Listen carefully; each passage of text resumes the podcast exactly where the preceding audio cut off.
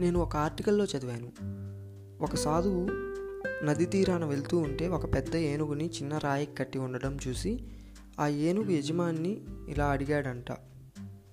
ఇంత పెద్ద ఏనుగుని ఇంత చిన్న రాయికి కట్టి ఎలా కంట్రోల్లో ఉంచావని?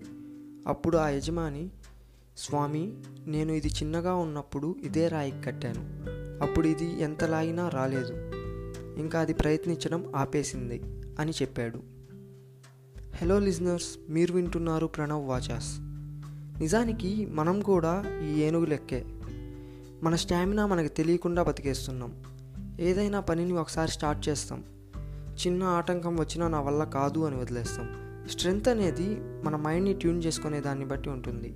మహాత్మా గాంధీ గారు ఏం చెప్పారంటే if I have the belief that I can do it I shall surely acquire the capacity to do it even if I may not have it at the beginning మనం ఏ పని చేయాలన్నా మెంటల్గా ఫిక్స్ అవ్వాలి. ఐ కెన్ డూ ఇట్ అని.